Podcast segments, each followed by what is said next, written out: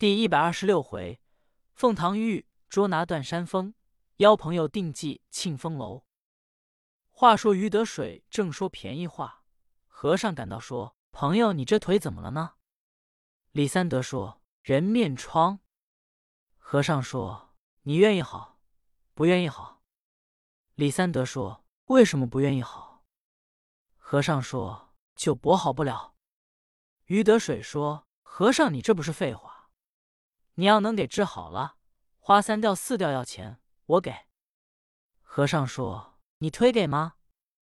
于得水说：“只要治好了，我就给。”和尚说：“你也不用给三吊四吊，你给两吊钱，我就给他治好了。你可得拿一张纸。”把你铺子的字号水印按上，你拿笔，我开几样药，有的你盖水印，到铺子取药去。于得水一想，这样的恶症，焉能说好就好？立刻就拿了一张纸，打了水印，交给和尚。和尚要过笔来，写了半天，谁也没瞧见和尚写的什么。和尚写完了，说：“我要给他治好了，你可给两吊钱。”于得水说：“我给。”和尚嚼了一块药，给李三德糊在窗口之上。当时就见蓝肉脓血直往外流，流尽了。和尚用手一摸窗口，和尚口念：“野蛮的八迷猫，眼赤金鹤，好了吧？”立刻窗口平了，复旧如初。李三德站起来了，众瞧热闹人齐说道。真是活神仙也，灵丹妙药。和尚说：“于掌柜，你给两吊钱吧。”于得水也愣了。他本是说便一话，不打算真给钱。见和尚要钱，于得水说：“得了，大师傅，你真跟我要钱。”和尚说：“你说便宜话，不给钱，那可不行。我这里有章字，有你的水印。”和尚拿出来一念，上面写的是：“长疮之人李三德，约我和尚来治腿，严明要价两吊钱。中保之人于得水。”下面写着“保人”，盖有水印。和尚说：“你不给，咱们是打官司。”于得水无法，给了两吊钱。李三德说：“大师傅，你老人家是我救命的恩人，救了我。”就救了我一家了。你跟着到南门外段家酒饭铺去，我还要重谢你老人家。和尚说：“好，我正要喝酒。”同李三德来到段家酒铺。李三德说：“掌柜的，你瞧我的疮好了。”掌柜的说：“怎样好的？”李三德说：“这位大师傅给我治好的。”掌柜的。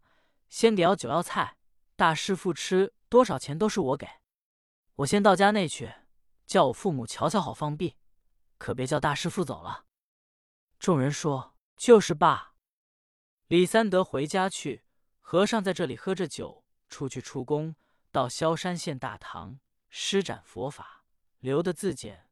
和尚复返回到酒铺，住在酒铺，晚上施展佛法，前去给知县惊梦。次日，李三德不叫和尚走，又留和尚住了一天。第三天还不叫和尚走，吃饭也不叫和尚给钱。和尚早晨起来，把两吊钱给饭铺留下一吊五。和尚拿着五百钱往外就走。饭铺众伙友说：“大师傅别走，李三德留下话，不叫你走。”和尚说：“不走，我出宫就来。”说着话，和尚出了酒铺，直奔西关。来到断山峰的肉铺，和尚进去说：“辛苦辛苦。”掌刀的一瞧，见和尚蓝楼不堪，心说：“这和尚必是买十个钱的肉，挑肥拣瘦。”就说：“和尚买什么？”和尚说：“买五百钱的肉。”掌刀的说：“你要肥的要瘦的？”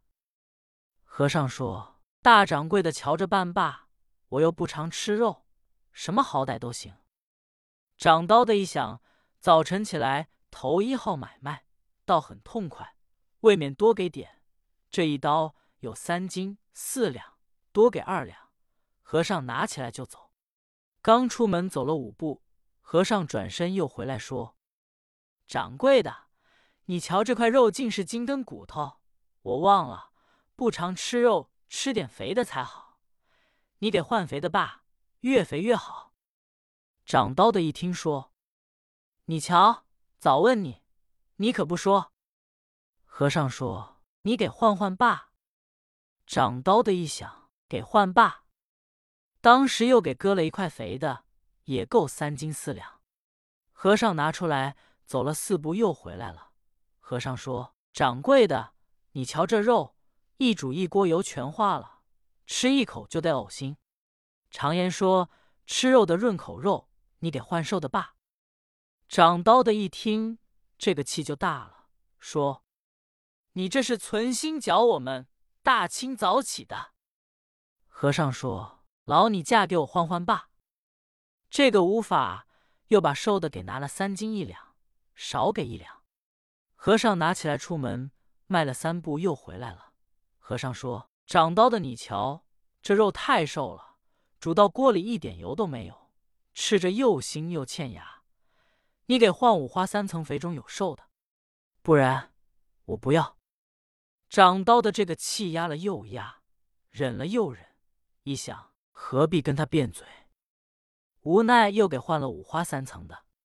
和尚拿出门，走了一步，又回来说：“长刀的，你瞧我，我忘了我们庙里是大肠吃素的，没有做荤菜的家伙。我忘了，你给换熟肉菜罢。”长刀的说：“你是存心搅我，不能给你换。”和尚说：“敢不换？”拿肉冲长刀的脸上抛了去。长刀的说。好和尚，没招你，没惹你，你敢来找寻我？伙计们出来打他！一句话，由里面出来七个伙计，就奔和尚。和尚用手一指点，这七个人眼一花，揪倒了掌刀的，拳打脚踢。掌刀的直嚷：“是我！”众人说：“打的就是你，你敢来搅我们？”掌刀的说：“我是王二。”众伙计一瞧，可不是把掌刀的王二打了吗？和尚在旁边乐呢。众人说：“怪呀，瞧着是和尚，怎么打错了？”大众说：“别叫和尚走了。”众人又一奔和尚，和尚用手一指，口中念：“也敕令鹤。”这七个伙计，这个瞧那个有气。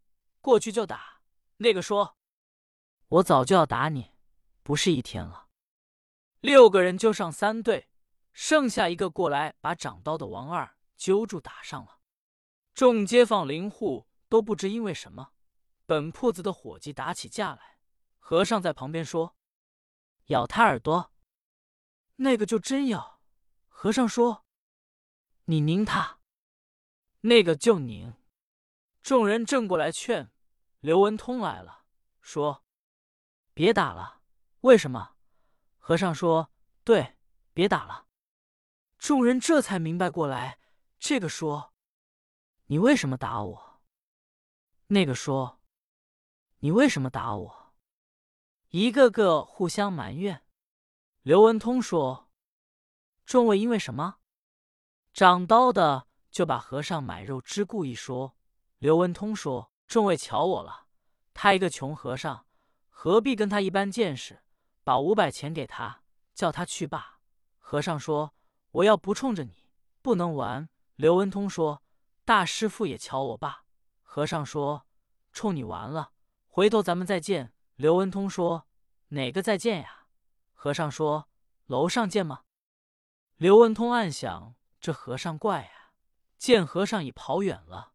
刘文通一问：“你们掌柜的哪？”